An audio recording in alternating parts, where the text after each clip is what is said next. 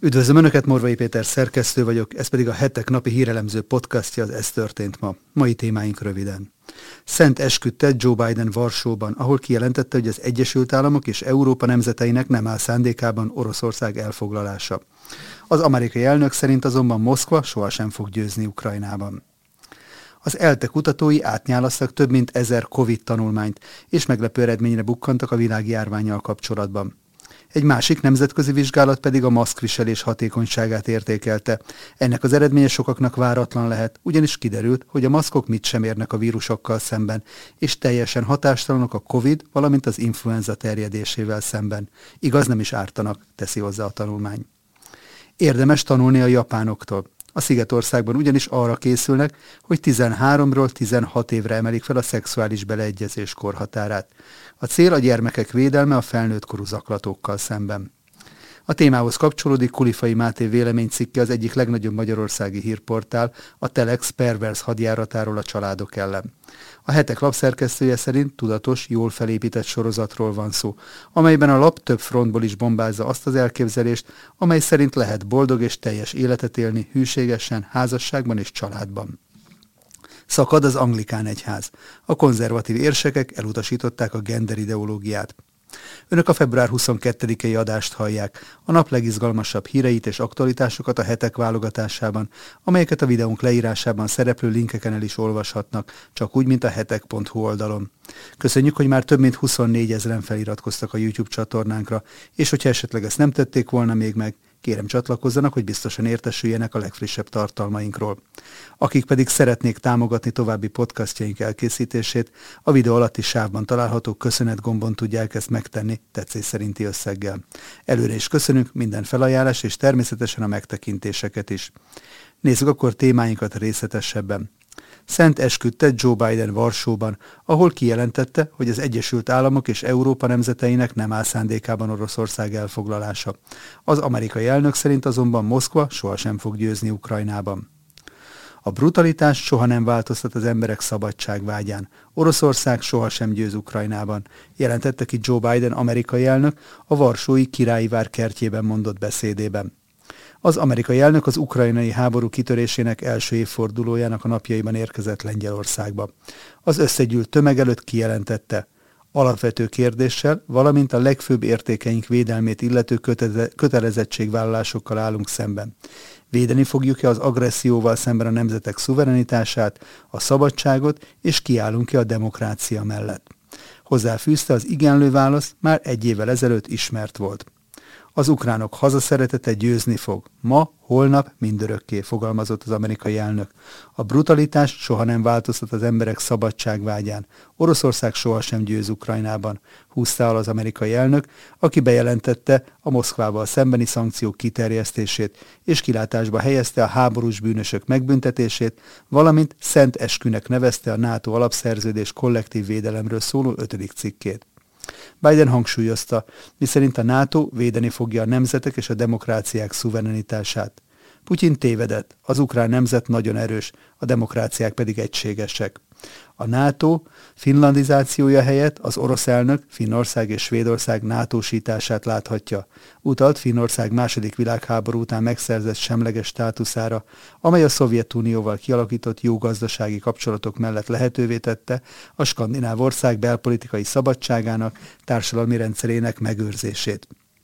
Biden felidézte a tavaly októberben elfogadott Ukrajna területeinek orosz megszállását elítélő ENSZ határozatot is. Ma még egyszer az oroszokhoz fordulok. Az Egyesült Államok és Európa nemzeteinek nem áll szándékában Oroszország elfoglalása, jelentette ki, és hozzáfűzte, Washington szövetségesei nem Moszkva ellenségei. Putyin elnök viszont a háborút választotta, az ő választását jelenti minden nap, amikor a háború folytatódik. Kijelentette, ha Oroszország abba hagyná az Ukrajnával szembeni támadásokat, a háború azonnal véget érne. Ukrajna végét jelentené viszont, ha megszűnne védekezni. Ezért közösen kell megbizonyosodnunk arról, hogy Ukrajna képes a védekezésre, mondta az amerikai elnök. Biden beszéd előtt felszólalt Ancei Duda, lengyel elnök is. Párhuzamba állította a szolidaritás mozgalom szellemiségét a jelenlegi ukrán menekülteknek nyújtott segítséggel. Fegyverek küldését is szorgalmazta a lengyel elnök, hogy Ukrajna védőinek legyen mivel harcolniuk. Ne habozzatok, ne féljetek, mondta a lengyel elnök hozzátéve. Ma Oroszországgal nem lehet helye a szokásos üzletmenetnek, hiszen ahol vértontanak, ott tisztességes ember nem üzletel. A NATO feladata a szabad világ védelme, hangsúlyozta Duda, és megköszönte Bidennek Ukrajna bátor támogatását. Az amerikai elnök az ukrajnai háború első heteiben, tavaly márciusban is járt a lengyel fővárosban. Idei varsói látogatása zárónapján, szerdán Biden részvételével tartják Varsóban a kelet-európai NATO tagállamokat tömörítő csoport a bukaresti kilencek csúcs találkozóját. Az ELTE kutatói átnyálasztak több mint ezer COVID tanulmányt, és meglepő eredményekre bukkantak a világjárványjal kapcsolatban. Egy másik nemzetközi vizsgálat pedig a maszkviselés hatékonyságát értékelte.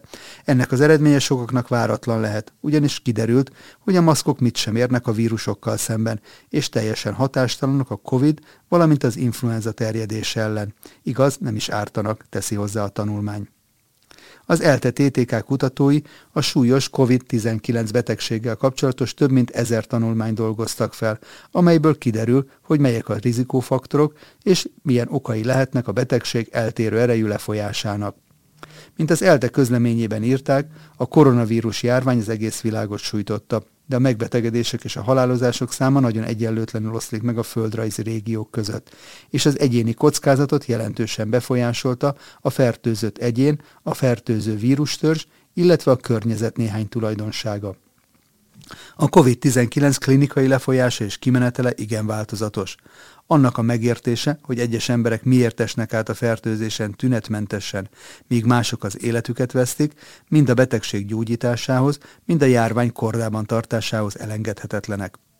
Zsikla Levente, az ELTE biológiai szakának hallgatója és témavezetője Müller Viktor, a TTK Biológiai Intézetének docense több mint ezer tanulmányt elemeztek, hogy átfogó képet adjanak arról, milyen folyamatok és hogyan befolyásolták a COVID-19 súlyosságát az egyén szintjén tanulmányukban, amely a Viruses című tudományos folyóiratban jelent meg, egyebek mellett részletesen vizsgálták a demográfiai tényezők szerepét, vagyis az életkort és biológiai nemet, illetve ehhez kapcsolódóan a terhesség hatását, valamint a betegség kölcsönhatásait más fertőző és nem fertőző háttérbetegségekkel, illetve a genetikai polomorfizmusok, az életmód, a mikrobióta és a kialakult immunmemória befolyását. Ezen túl áttekintették a koronavírus genetikai változatosságának, valamint az olyan környezeti tényezőknek a hatását, mint a légszennyezés és a társadalmi-gazdasági helyzet. Vizsgálatukból többek között kiderült, hogy a magas életkor a COVID-19 halálozás legerősebb kockázati tényezői közé tartozik. Ezt a hatást először 2020 elején jelentették, és azóta számtalan kutatás megerősítette. Ezek az eredmények azt mutatják, hogy a felnőtteknél a halálozás kockázata körülbelül minden 6-7 élet évente megduplázódik, és a világjárvány első nagy hulláma esetében a 65 és 75 év közötti korosztálynál már meghaladta az 1%-ot. A jelenségért felelős lehet a tüdőszöveteinek és az immunrendszernek az öregedése, és a korral járó steril szisztémás gyulladási szint megemelkedése is. A krónikus betegségek egy része is növeli a súlyos COVID-19 kockázatát. Ugyanakkor akadnak kivételek és ellentmondásos esetek is. Míg az elhízás, a cukorbetegség, a magas vérnyomás betegség, a krónikus vesebetegség, illetve a szív- és érrendszeri megbetegedések biztosan kockázatnövelő rizikófaktornak számítanak, addig több immunológiai, neurológiai és mentális megbetegedés esetén az eredmények a mai napig nem egyöntetőek. A tüdőbetegségeken belül is akad ilyen ellentmondás. Az adatok alapján a férfiak körülbelül kétszer magasabb kockázattal érintettek a súlyos kimenetelű COVID-19 fertőzésben, és nem csak az idősek között, hanem életkortól függetlenül is. Mivel más vírusos eredetű légúti megbetegedések, például az influenza és a fertőző tüdőgyulladás esetén is mutattak ki hasonló összefüggéseket, így ennek a mechanizmusa valószínűleg nem kizárólag a COVID-19-re jellemző több X-kromoszómához köthető gén szerepe és más az immunrendszerben kulcs szerepet betöltő gének eltérő kifejeződése húzódhat meg a jelenség hátterében. Az összegzés szerint a nők körében a súlyos kimenetelő COVID-19 betegség kockázata kisebb, mégis nagyobb arányban megfigyelhető a post-COVID-19 szindróma kialakulása. A terhesség pedig külön kockázati tényezőt jelent a fertőzés lefolyására. A terhes fertőzött nőknél gyakrabban alakul ki a terhességi magas vérnyomás betegség, gyakrabban kerülnek intenzív osztályra, és a következmények a magzatot, illetve a csecsemőt is érinthetik. A rossz társadalmi-gazdasági helyzet, így a szegénység, a rossz lakhatási körülmények vagy az etnikai kisebbséghez való tartozás több országban kimutatott kockázati tényező. Kevéssé meglepő, és a kutatási eredmények adatokkal is alátámasztják azt, hogy a rendszeres fizikai aktivitás és az egészséges táplálkozás jótékony hatással van az általános egészségre és a COVID-19 kimenetelére is, míg a túlzott alkoholfogyasztás növeli a súlyos betegség kockázatát. Mint írták, annál meglepőbb viszont, hogy a lélegzési funkciókat jelentősen károsító dohányzás hatása a SARS fertőzés klinikai kimenetelére a mai napig eldöntetlen.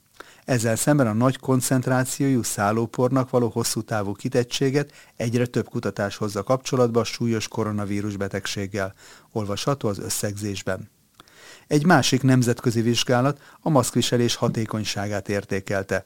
Az eredmények sokaknak meglepőek lehetnek, mert kiderült, hogy a maszkok mit sem érnek a vírusokkal szemben, és teljesen hatástalanok a COVID, valamint az influenza terjedése ellen. Igaz, nem is ártanak, teszi hozzá a tanulmány. A vizsgálatok alapján teljesen hatástalan a maszk a COVID és az influenza terjedése ellen. Az is kiderült, hogy a maszkok között nincsen különbség sem. Az orvosi és az N95P2-es maszkok egyformán nem védenek a légúti betegségekkel szemben. Készült egy úgynevezett Cochrane vizsgálat, amelyben a maszkviselés hatásosságát kutatták az influenza és a koronavírus-szerű kórokozók terjedésével kapcsolatban. A Cochrane tanulmányok a lehető legmagasabb minőségi kutatásokat gyűjtik össze, és összegzik egy-egy előre meghatározott témában. Ezeket a vizsgálatokat rendszeres időközönként frissítik, hogy mindig a legaktuálisabb tudományos eredményeket mutassák. Ezért és a nagyon szigorú protokoll miatt ezek kifejezetten magas minőségű tudományos konszenzust képviselnek.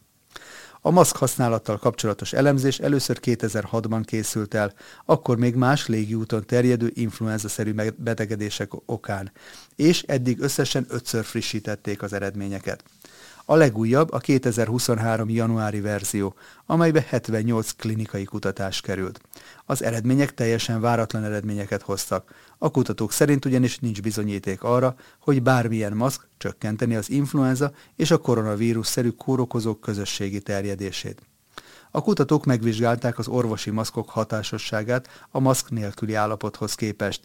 Itt 12 kutatást vontak be az analízisbe, amelyek alapján megállapították, hogy a közösségben terjedő maszkviselés valószínűleg alig vagy egyáltalán nem változtat az influenza-szerű és COVID-19-szerű megbetegedések kimenetelén a maszkviselés hiányához képest.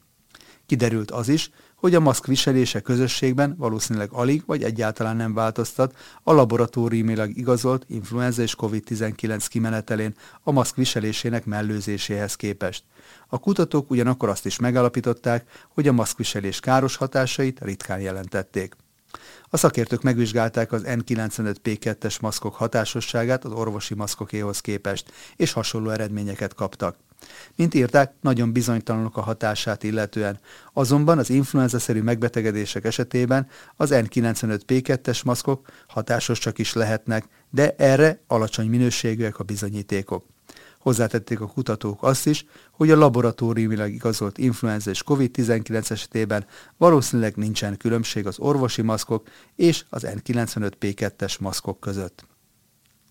Érdemes tanulni a japánoktól.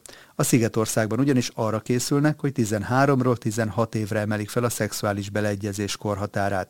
A cél a gyermekek védelme a felnőtt korú zaklatókkal szemben. A módosítást azért tartják Japánban szükségesnek és indokoltnak, mert a jelenlegi törvények nem védik kellőképpen a gyerekeket a nemi erőszaktól és a szexuális bűncselekményektől. Japánban volt eddig a legalacsonyabb a szexuális beleegyezési korhatár a G7-es országok közül. Ez azonban hamarosan megváltozhat. A büntető törvénykönyvbe bekerülne a büntetendő tettként az, ha valakit titokban videóznak le szexuális céllal. A nemi erőszakok áldozatai 15 évvel a cselekmény után is feljelentést tehetnének, és a beleegyezési korhatárt 1907 óta először változtatnák meg. A jelenleg hatásos törvények szerint csak akkor áll meg a nemi erőszak vágyja a bíróságok előtt, ha az egyik fél nem egyezett bele a szexbe, és bizonyítani lehet, hogy a sértet nem tudott fizikálisan ellenállni. Az ügyészeknek pedig meg kell próbálniuk bizonyítani azt, hogy az elkövető erőszakot és megfélemlítést alkalmazott. A törvény módosított szövegéből ugyan az utóbbi részt nem vették ki, de hozzáadták többek közt a bedrogozást, a leítatást és a pszichológiai kontrollt is. Kritikusok szerint azonban nemzetközi viszonylatban még mindig nem elég szigorúak a japán törvények, és a nem beleegyezésen alapuló közösülést mindenképpen büntetniük kellene. A témához kapcsolódik Kulifai Máté véleménycikke az egyik legnagyobb magyarországi hírportál, a Telex pervers hadjáratáról a, a családok ellen. A hetek lapszerkesztője szerint tudatos, jól felépített sorozatról van szó, amelyben a lap több frontból is bombázza azt az elképzelést, mely szerint lehet boldog és teljes életet élni hűségesen, családban és házasságban. Kötözős folytogatós szex, poliámor együttlétek, nyitott házasság, büszke gyermektelenség és megcsalás, mint megoldás a párkapcsolati problémákra. Nehéz nem észrevenni azt a szerkesztői koncepciót, amit Magyarország egyik legolvasottabb online portálja indított a házasságok és családok ellen. Perverz módon cserélik fel a jó és rossz egyetemes évezredes fogalmait, amikor az életen át tartó házastársi hűségből idejét múlt monogám bezárkózást kreálnak. A pornó és szexfüggő önuralom hiányból pedig tudatos szexuális non-exkluzivitást és etikus poliamóriát. A szinte minden hétre jutó szubkulturális tartalmakból a Telex egy egész világértelmezést épített fel több százezer olvasója számára, amely több frontból is bombázza azt az elképzelést, mely szerint lehet boldog és teljes életet élni hűségesen, házasságban és családban. De hogy értsék is a kedves olvasók, hogy miről van szó, íme a lista, korán sem a teljesség igényével. Négy cikk és egy videó jelent meg egymás után a BDSM, vagyis kötözős folytogató szadomaz, szadomazok perverzitás témájában. Három cikk és egy videó sorban arról, hogy miért jó tudatosan gyermektelennek lenni, és miért gonosz az a világ, amely a gyermek központúan tekint az emberi sorsra. Majd jöttek az álnéven futó beszámolók arról, hogy ki hogyan csalta meg szinte mindegyik párját, és hogy ez miért van így rendjén, mennyire idejét múlt koncepció a monogámia. Ez utóbbi gondolatmenetet pedig egészen odáig bontották ki a múlt héten, hogy az jelentheti a megoldás sok kapcsolati problémára, ha a felek teljesen szabadon szexelnek azzal, akivel csak akarnak. Tekintve, hogy Magyarországon az ilyen jellegű perverziókra nincs számottevő társadalmi igény, nem lehet másnak tekinteni a Telex kampányát, mint egy import ideológiának, amely a nagyon is valós társadalmi problémák, úgy mint vállások, hűtlenség, pornófüggés, pornografizált kultúra köré formálná át a világot, hogy az eddig joggal megvetett és elutasított cselekedetek mostantól ne közmegvetés tárgyai legyenek, hanem büszkén felvállalt, ünnepelt, úgymond csoda megoldások. A cél tehát nem az, hogy az ember visszaszerezze az önuralom szabadságát, a hűség erényét és számos más értéket, hanem az, hogy a vágyainkat teljesen szabadjára engedve, azokat feltúrózva teremtsük meg a szabadság illúzióját, amelyben végül mindenki egy lelkileg sérült, megbántott, elárult és összetört ember lesz. Nincs ebben semmi modern és semmi progresszív. Nem most találták fel a több nejűséget, vagy a különféle perverzitásokat. Azokban a kultúrákban, ahol nem jelentett a nők és a férfiak számára védelmet a házastársi szövetség és a családközpontúság, ott elburjánzott a nemi erőszak, a fajtalanság, a szexrabszolgaság és a nemi szervek csonkítása. Ott harapózott el a diktatúra, a törvénytelenség, és lett eltaposva mindenki, aki ez ellen felmert szólalni. Ősi rákfene ez. Nyugati civilizációnk jólétének kulcsa pedig az, hogy sikerült ezen túllépnünk és amikor ilyen kampányok indulnak a magyar médiában ezen oszlopok kidöntésére, minden jó érzésű embernek fel kellene háborodnia és fel kellene szólalnia. A szabadságunk és boldogulásunk múlik azon, hogy sikerül ezeket a modern köntösbe bújtatott pusztító ideológiákat féken tartani. Sokkal inkább azt kellene hirdetni a legolvasottabb oldalaknak, hogy miként tette az embereket függővé a pornó, hogyan számolják fel a gyermekek ártatlanságát és jogait, hogyan védhetőek és építhetőek, menthetőek meg a házasságok, tarthatóak fenn a családok. Bőven lenne tehát mi ellen lázadni, egy olyan korszellem ellen, ami az embert egy szexuális tárgynak és segédeszköznek, egy állati ösztönlénynek tartja csupán. Zárja véleménycikkét Kulifai Máté. Szakad az anglikán egyház. A konzervatív érsekek elutasították a gender ideológiát.